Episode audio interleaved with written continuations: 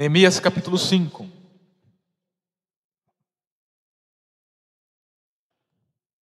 Nesse último mês você, você só precisa soltar sua Bíblia que ela vai cair em Neemias sozinha, vai sozinho para Neemias, né? Tanto que nós temos pregado sobre esse livro nesse último mês. Sabe aquele lugar que você vai bastante, é só ligar o carro ele vai sozinho para o lugar? Aqui é a mesma coisa, é só abrir a Bíblia que ela vai sozinha para Neemias. Neemias capítulo 5. Espero que todos tenham achado.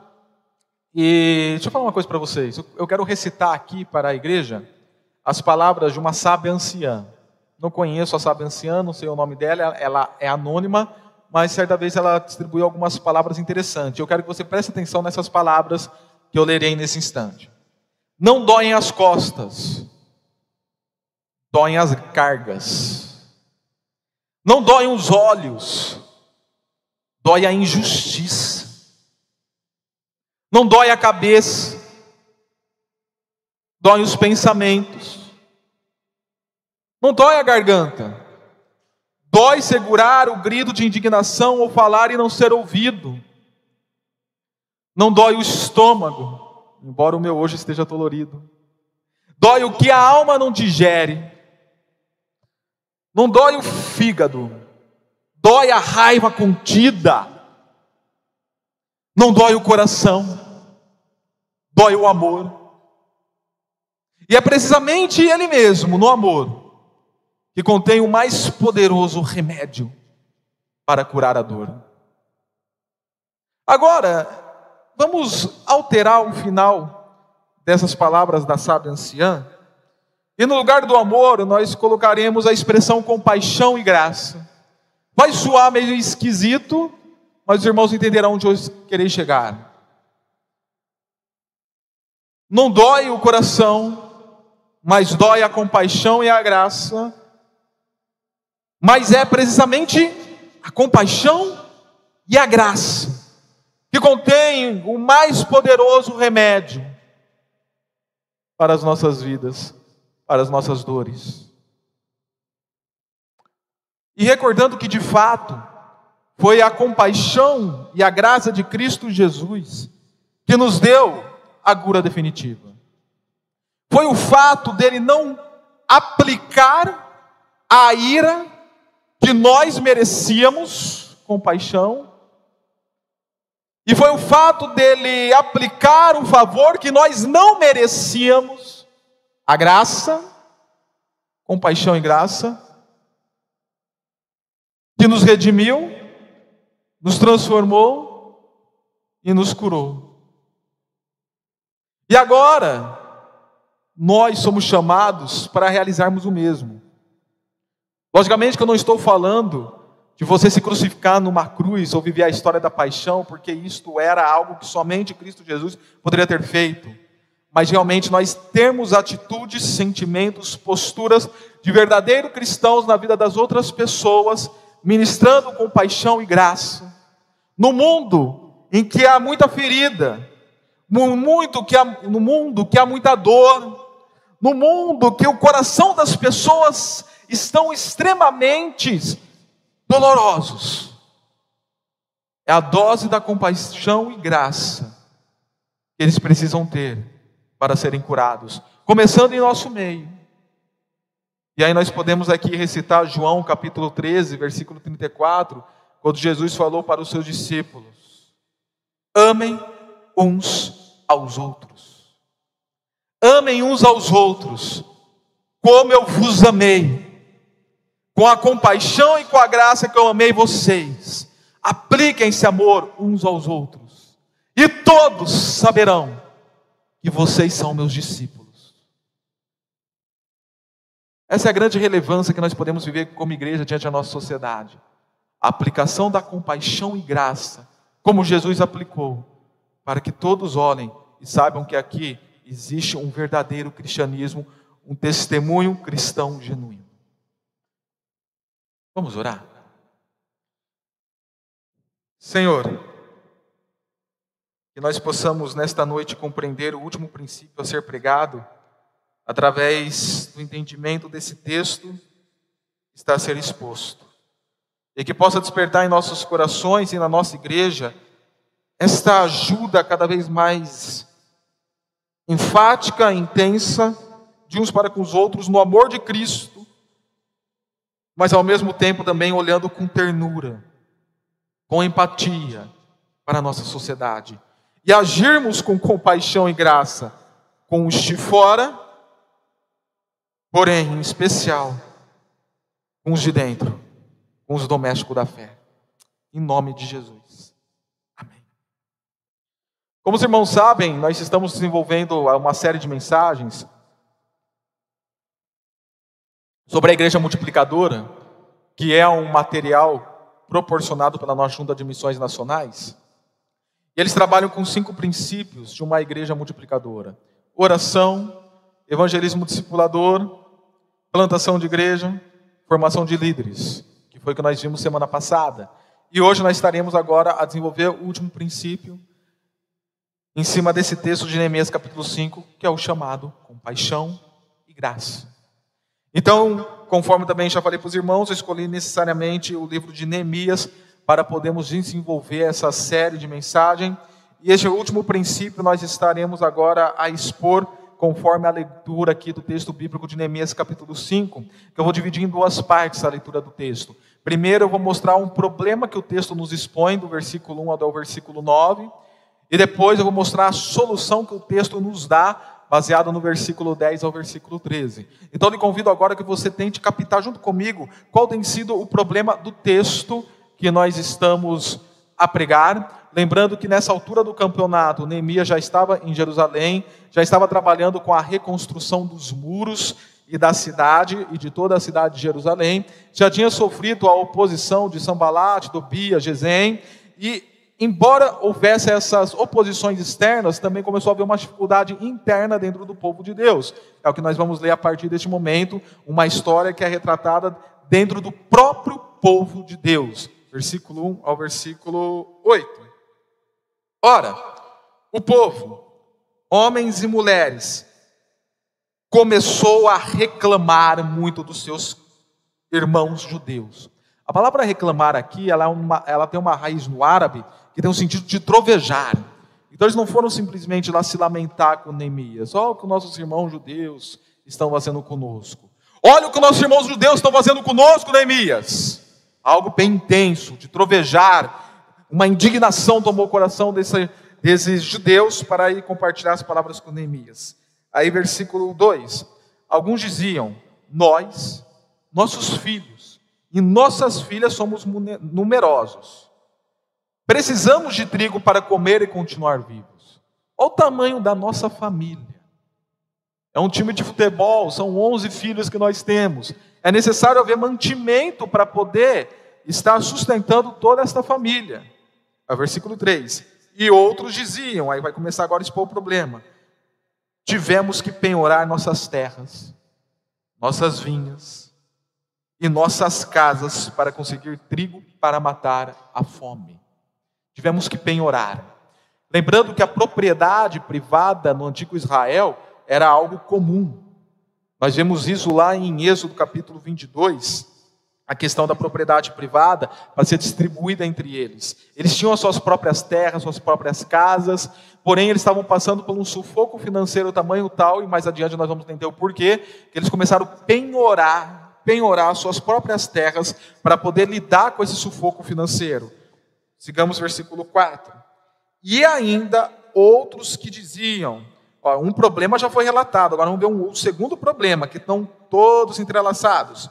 Tivemos que tomar dinheiro emprestado para pagar o imposto cobrado sobre nossas terras e nossas vinhas, aquelas que estavam penhoradas. Então, nós penhoramos para pegar esse dinheiro também emprestado e poder fazer esse pagamento dos impostos sobre as nossas terras e as nossas vinhas.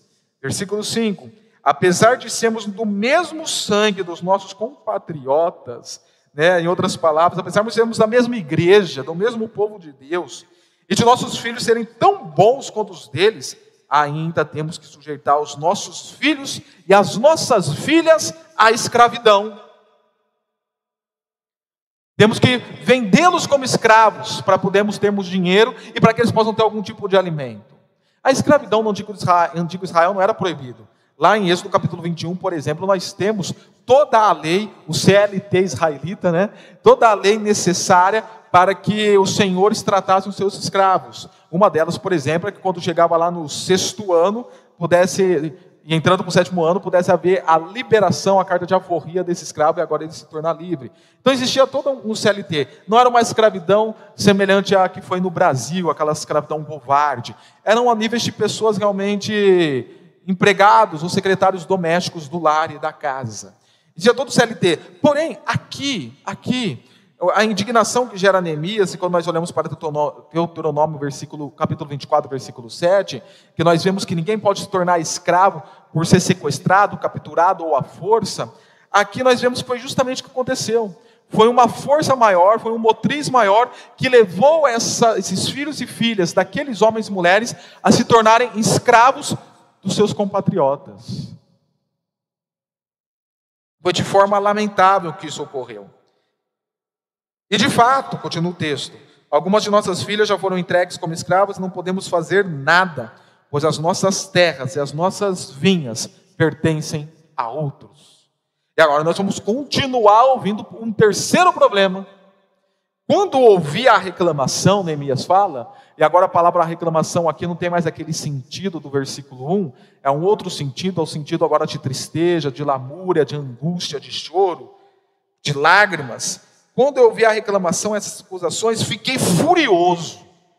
A palavra aqui é, é aquele, aquela sensação que sobe na garganta. Sabe quando você fica muito bravo, que parece que tem um queimar? um fogo na sua garganta, esse é o sentido aqui da palavra. Neemias ficou indignado. Por quê? Porque ele sabia que esse povo de Israel conhecia a lei, conhecia o direito da propriedade privada que as pessoas tinham, conhecia sobre a questão da escravidão, como de fato ela tinha que ser exercida, e conhecia também, como nós veremos mais adiante, a questão da cobrança de juros que não podia ser dado aos compatriotas. E ele ouve todo esse tipo de problema, então agora ele fica furioso, como um verdadeiro líder, indignado. Versículo 7.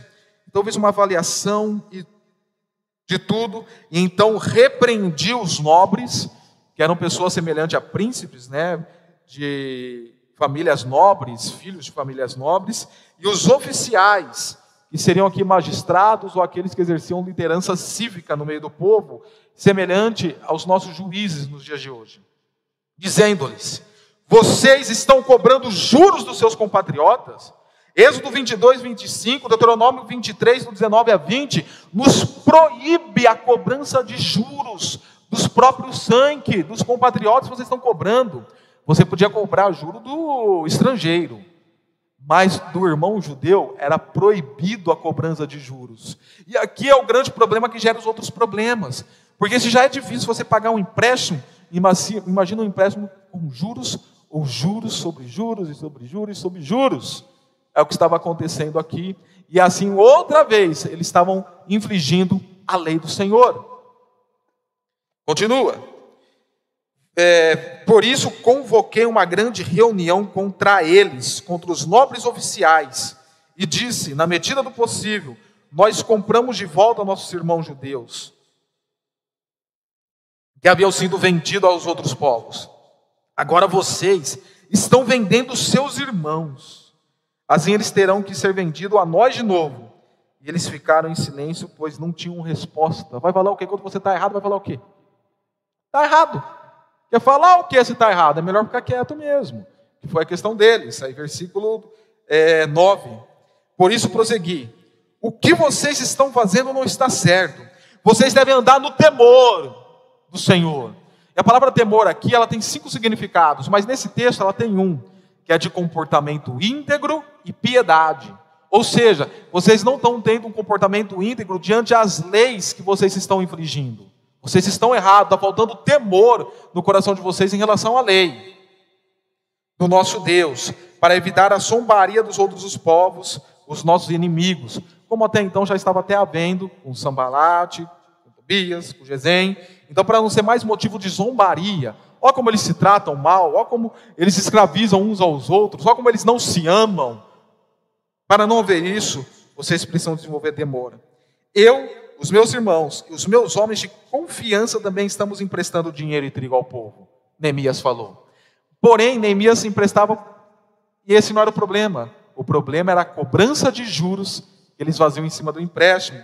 Mas vamos acabar com a cobrança de juros. juros. Vamos acabar. E até aqui, vamos parar até aqui da, na leitura do texto, que nós já conseguimos compreender o problema do texto.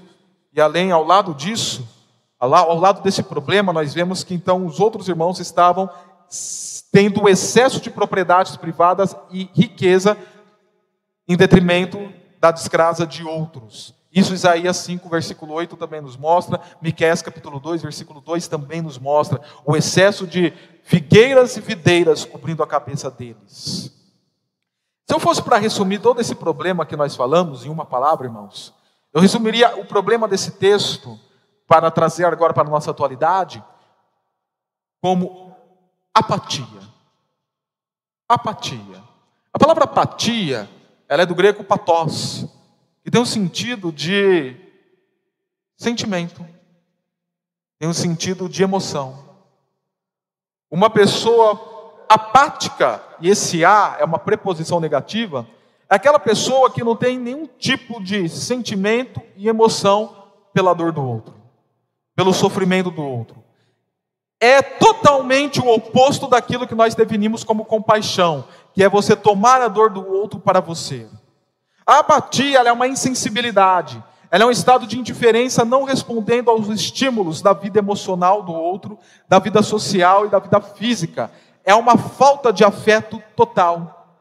Então é por isso que o Bernard Shaw, o grande escritor inglês que já foi ganhador do prêmio Nobel, certa vez disse assim: o maior pecado para com o próximo não é o diálogo, mas ser-lhe indiferente. O maior pecado com o próximo não é o diálogo, mas ser-lhe indiferente. E esta é a essência da, da desumanidade, a indiferença, a essência da falta da humanidade para com o outro. Nós tratamos os outros como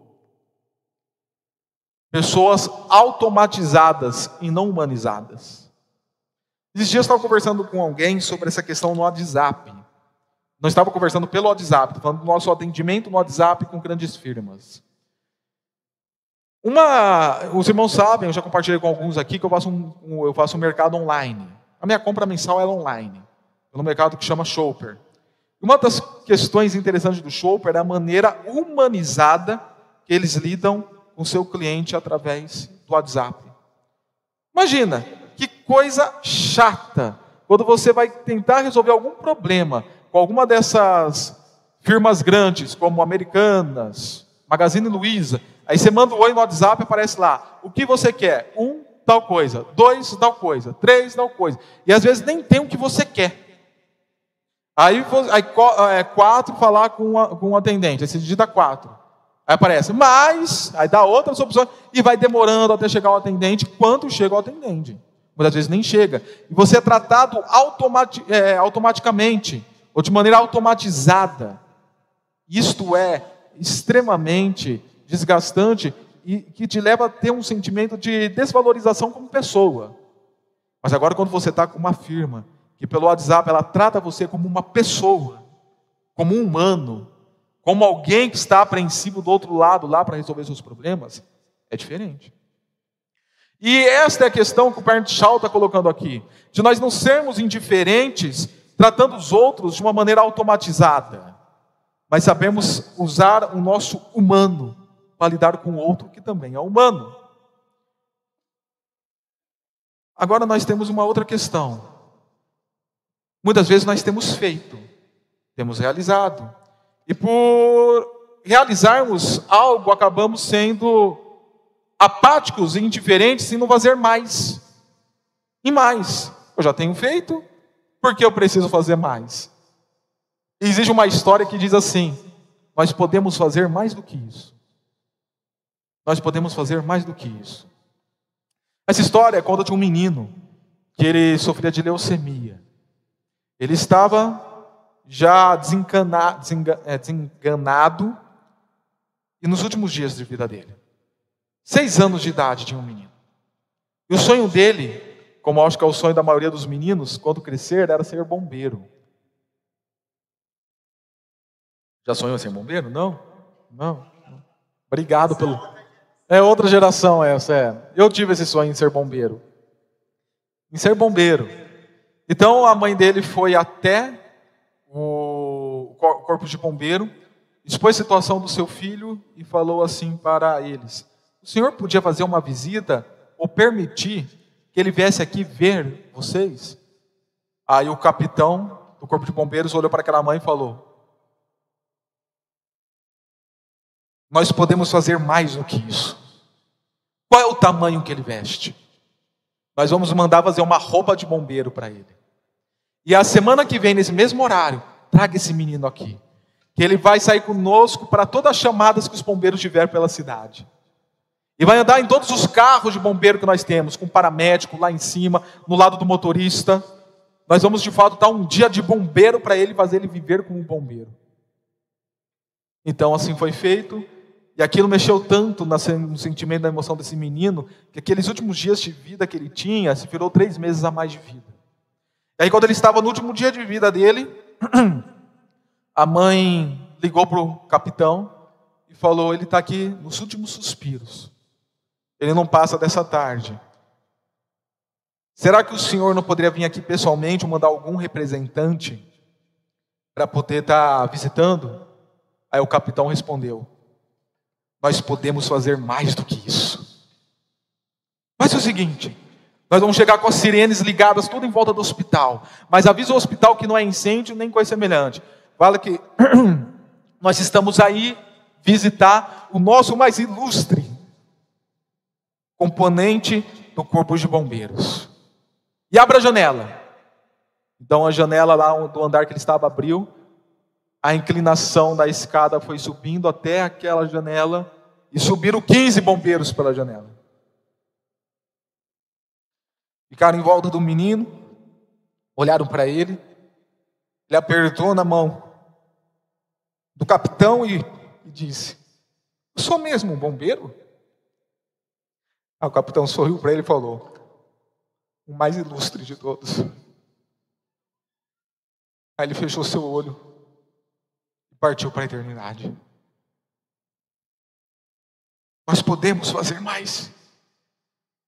Por mais compaixão e graça que nós já exercemos como igreja, e eu louvo a Deus pela vida da nossa igreja, porque eu vejo uma igreja que é movida por compaixão e graça, e pessoas no nosso meio que têm desfrutado dessa compaixão e graça, pode confirmar isso. Nós podemos fazer mais ainda do que isso. E qual é a solução então, pastor? E aí nós olhamos para o versículo 10 adiante, começamos a buscar solução junto com Neemias.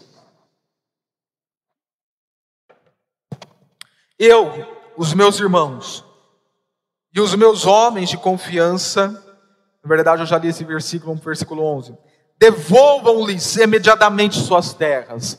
E a palavra devolver aqui, no original, tem um sentido de arrependimento. Se arrependam desse mal, se arrependam dessa usurpação, se arrependam dessa atitude mesquinha de vocês e devolvam imediatamente suas terras, suas vinhas, suas oliveiras, suas casas e também os juros que cobraram deles. Vocês lembram da história de Zaqueu, né, o publicano, o comprador de imposto, de imposto que começou a devolver tudo que ele tinha a mais? Lá em Lucas. Aqui, enfim, era para isso ser feito também. E a centésima parte do dinheiro, que vai ser a parte dos juros, do trigo, do vinho e do azeite, devolvam-lhes. Versículo 12. E eles responderam: Nós devolveremos. Nós usaremos desse arrependimento. Nós nos arrependemos desse mal e vamos devolver tudo que você citou e não exigiremos mais nada deles. Vamos fazer o que você está pedindo, dizem, falou o povo para Neemias. Então convoquei e aqui a palavra convocar o sentido de ordenança realmente. Eu, eu ordenei que os sacerdotes, os sacerdotes o fizessem declarar sobre juramento.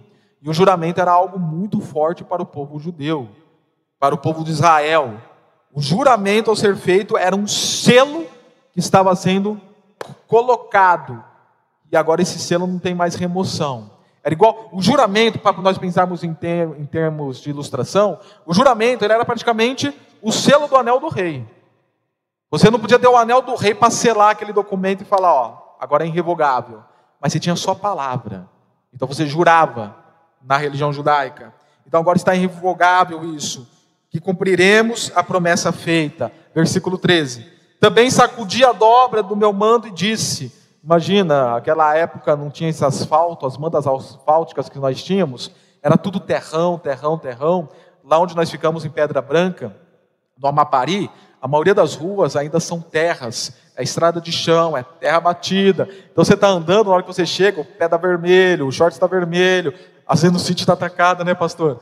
Enfim, então ele, eu fico imaginando Neemias assim, ele está com aquele terrão no seu mando, ele chacoalha para aquele terrão cair, aquele pó cair, e com uma, com uma representação, com uma simbologia, ele diz: Deus assim sacuda de sua casa e de seus bens todo aquele que não mantiver a sua promessa, que caia do nosso meio, e tal homem seja sacudido e esvaziado. E toda a assembleia, que seria, a assembleia aqui seria o povo reunido, todas as pessoas reunidas, dizem: Amém. E louvou o Senhor. E o povo cumpriu o que prometeu. Querido e querida, uma igreja multiplicadora é aquela que pratica a compaixão em graça. É aquela que exerce a compaixão em graça. É aquela que realmente, desde aquilo que eu estou falando na introdução, ela desenvolve em seu meio, para todos, para os de fora, mas especialmente para os domésticos da fé. Paulo em Gálatas, capítulo 6, versículo 10, ele nos diz assim: Portanto, enquanto temos oportunidade, façamos o bem a todos e foi que nem eu perguntei semana passada. Sabe o que significa todos aqui? Todos. Fazemos bem para todos. É aquela famosa frase, né? Fazemos o bem sem olhar a quem, né? da, da sabedoria popular brasileira. Fazemos bem a todos, especialmente aos da família da fé, aos domésticos da fé, aqueles que estão no nosso meio, estão na nossa comunidade, estão na nossa igreja. E nós fazemos isso através da identificação e da intervenção. A maneira que nós exercemos compaixão e graça é através da identificação e da intervenção. Para você, ler, você ver novamente o texto bíblico, por exemplo, Neemias, do capítulo 1, do versículo 1 até o versículo 6, ele fez toda a identificação do problema. Ele identificou. E depois, do versículo 7 ao versículo 13, houve a intervenção da parte dele. Então, a maneira de nós exercermos compaixão e graça começa por aí de fato nós identificarmos as pessoas que têm necessitado, têm precisado, tentarmos descobrir, olharmos para poder depois trazermos o auxílio, a ajuda e o socorro para a vida dessas pessoas. Essa semana eu estava escutando uma exposição bíblica do Augusto Nicodemos, baseado lá em 1 Coríntios capítulo 11, versículo do 23 até o 32. E lá nós temos um problema, que as pessoas, quando iam à ceia, elas não comiam em casa, chegavam na ceia, comiam tudo, e os outros que estavam com fome continuavam passando fome, eles não compartilhavam. E quando o Augusto Nicodemos estava expondo isso, ele compartilhou uma história particular dele que eu achei muito interessante, que eu acho que vem ao encontro daquilo que eu estou falando para os irmãos. Ele esteve fazendo o doutorado dele na Holanda. Ele fez um mestrado na África do Sul e o doutorado na Holanda. Ou ao contrário, não lembro muito bem. Mas enfim, quando ele esteve naqueles lugares, ele não frequentou necessariamente uma igreja presbiteriana. Ele frequentou a igreja reformada da, do país. Eu acho que foi a holandesa mesmo, porque a igreja reformada na, na Holanda é muito forte. Ele frequentou a igreja reformada holandesa. Embora os presbiterianos sejam reformados, mas nem todos os reformados são presbiterianos necessariamente. Ele frequentou essa igreja. E ele falou que a ceia do Senhor lá, lá era quatro vezes por ano. Ou seja, uma vez a cada trimestre. Por quê? Porque era o tempo que os presbíteros visitavam casa por casa para saber como estava a vida das pessoas e se elas estavam tendo algum tipo de problema social para serem assistidas. E alguns Nicodemos até compartilhou: eu agradeci porque eles, sem pedir nada para mim, abriram minha geladeira. Não pediram nada, simplesmente abriram a geladeira do Augusto Nicodemos. E ele comentou que isso foi muito bom para ele, porque como ele estava no doutorado em outro país, ele estava lá passando os seus apertos, né, Renato? Você sabe como é isso, né? Ele estava lá passando os seus apertos financeiros, e a geladeira dele vazia. Então os irmãos, os presbíteros dessa igreja abriram, viram a geladeira vazia, não tardaram, já foram para o mercado e, e, e abasteceram a geladeira e a dispensa do pastor Augusto Nicodemos. Identificaram e interviram. Fizeram, realizaram a identificação e seguiu com a intervenção. Uma igreja realmente quer realizar compaixão e graça, é isso que ela faz. Ela busca identificar no seu meio e fora do seu meio quais são os problemas de ordem social. Aqui nós podemos exemplificar de ordem social, não só, mas de ordem social, ordem emocional também, por exemplo, e depois entrar com intervenção. Aquilo que eu fiz, eu comentei no aniversário da igreja, ao visitar o prefeito, alguns secretários, perguntando como a igreja pode ser útil na vida de vocês, da cidade, da sua secretaria, coisa e tal, aquilo era uma identificação. O projeto Viver, ele é uma intervenção da identificação. Por quê? Eu, eu não trouxe o projeto Viver aqui, ah, não tinha o que fazer, eu entrei em contato lá com o pastor, El, o pastor Elbio, não, o missionário Alexandre, entrei em contato e falei, oh, Alexandre, o que você vai fazer sábado agora? Você não quer vir para Descalvar dar um treinamento para o nosso povo aqui? Vem cá, vem. Não foi uma coisa assim, né, do nada. Foi porque quando eu escutei alguns problemas, tanto da parte do, do Marcos Prata, na Secretaria da Educação, como da assistência social, a Maria do Carmo, né? Maria do Carmo da assistência social. Quando eu ouvi, na hora eu, eu, eu, eu lembrei do projeto Viver. Um trabalho de prevenção ao suicídio, às drogas, à vida dessas crianças. Estava tendo lá os índices de aumento de droga, de corte do corpo, né, do baleia azul né, que na última etapa do Baleia Azul, a etapa 50, é realmente se matar. Naquela época estava muito forte o, o Dantir que estava acabando é, incentivando, não, era, não era a intenção da série, mas acabou incentivando algumas pessoas ao suicídio. Dantir Zuai. Vendo esse problema, identificando esse problema, entramos com intervenção hoje com o projeto Viver, que tem sido feito num lugar só descalvado, mas a ideia é proliferar. Identificar e intervir. Identificar e intervir. Não podemos ser, voltando lá para trás, conforme eu falei, sermos desatentos ou sermos indiferentes com as pessoas. Quando entramos na igreja, nós não podemos entrar com uma postura apática, indiferente, em relação a ninguém. Por mais que as pessoas nós conheçamos e sabemos do dia após dia delas, mas qualquer um de vocês aqui, de repente pode estar passando por algum tipo de problema, quer físico, emocional e social. E vai de mim e de cada um de nós olharmos para as pessoas com essa percepção, para vermos se não, realmente não vai haver alguma identificação que aquela pessoa está precisando ser ministrada emocionalmente, socialmente, fisicamente ou espiritualmente. E aí, quando nós identificamos isso, vamos nos intervir na vida deles. Isso é uma igreja multiplicadora, que exerce compaixão e graça, igual Neemias, identificando e intervindo, tanto dentro da igreja, especialmente dentro da igreja, aos domésticos da fé, aos da família da fé, sendo assim uma igreja que demonstra à sociedade como nós amamos tanto uns aos outros aqui sendo conhecidos como discípulos de Cristo, conforme eu citei em João 13, 34, mas também aos de fora, a nossa sociedade. Então, aqui, para até partirmos para a conclusão dessa mensagem, no livro Igreja Multiplicadora, Cinco Princípios de Crescimento, nós temos cinco aplicações que a igreja pode exercer com paixão e graça para a sociedade. Não pensando só em nosso meio também, mas de uma maneira mais ampla para a sociedade como um todo. Eu vou citar aqui rapidamente esses cinco, esses cinco, essas cinco aplicações. Educação.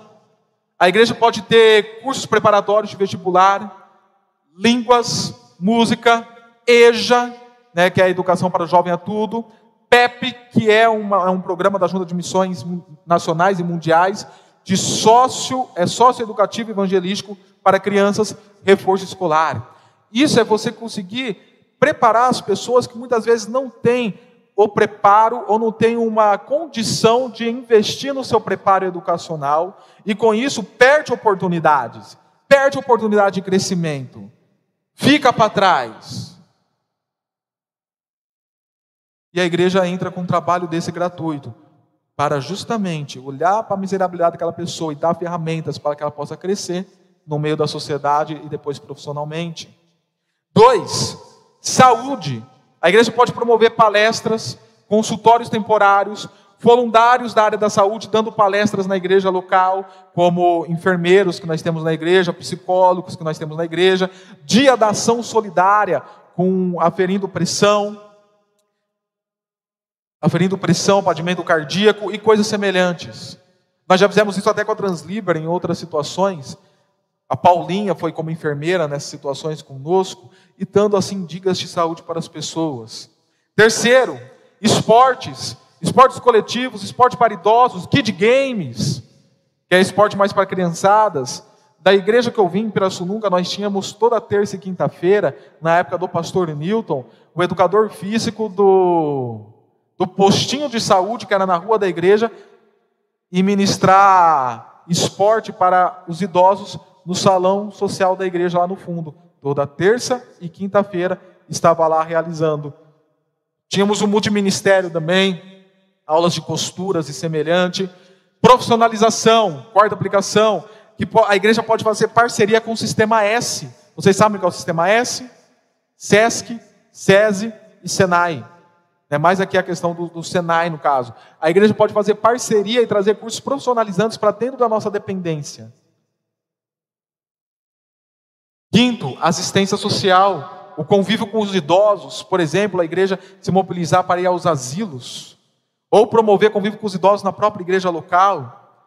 E sexta e última aplicação, na verdade eram seis, eu falei cinco, trabalhos com dependentes químicos através de palestras, grupos de apoio na igreja local e semelhantes.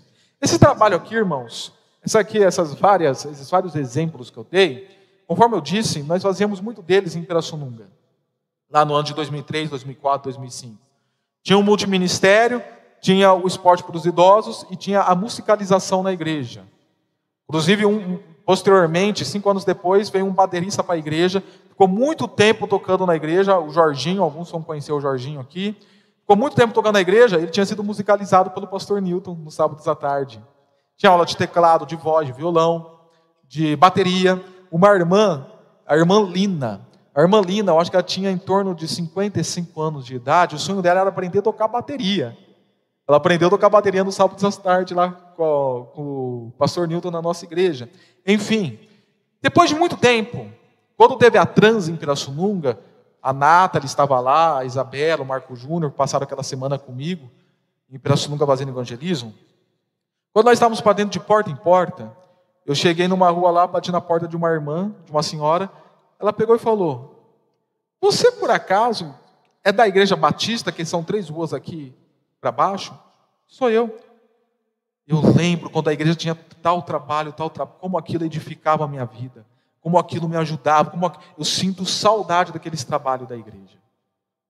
Era a maneira da igreja em parceria com o postinho, era uma parceria da igreja local com o posto de saúde, de exercer compaixão e graça na vida da sociedade. Então é por isso que eu encerro essa mensagem citando quatro frases pequenas do livro Igreja Multiplicadora.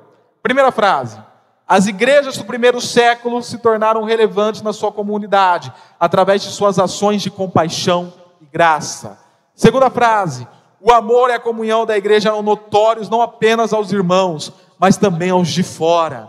Terceira frase: ninguém deveria ter maior conhecimento e interesse por seu bairro e sua cidade do que a igreja e os seus líderes. Quarta e última frase: a igreja precisa ser contagiante conhecida e respeitada pela comunidade onde está inserida. Em relação a essa última frase, eu até lembro do episódio em que Jesus ele encontrou seus discípulos em Emaús, dois discípulos, Cleopas e Lucas, provavelmente era Lucas o outro, lá registrado em Lucas capítulo 24. E quando ele está ouvindo os discípulos, e os discípulos ainda não compreendiam que era Jesus Cristo que estava conversando com ele, os olhos deles ainda não tinham, não tinham sido desimpedidos para reconhecerem Jesus. Jesus pergunta o que estava vendo, eles pegaram e falaram assim a Jesus: Você não viu que Jesus de Nazaré, poderoso em obras e palavras, já não está mais em nosso meio? Tristes, tristes, porque aquele Cristo, poderoso em obras e palavras, pensavam, eles pensavam, não estavam mais no meio deles. Será que se por acaso, eu já vi essa pergunta outra vez para a nossa igreja, será que se por acaso um dia nós deixássemos de existir, acontecesse alguma coisa, de repente cai um avião aqui, pá, matou todo mundo. Lembrei até que o Tião falou uma vez, o Tião falou que não morre de avião, só se o avião cair em cima dele. Né? Então, o avião cai agora, pá, matou todo mundo. Será que a cidade de Descalvado vai poder ficar triste e falar: aquela igreja poderosa em obras e palavras já não está mais em nosso meio? Vão sentir essa falta da nossa administração, do nosso cuidado, do nosso carinho, do nosso zelo, do nosso interesse por eles? Será? Enfim, esta palavra então que eu deixo como desafio hoje para a igreja: compaixão e graça.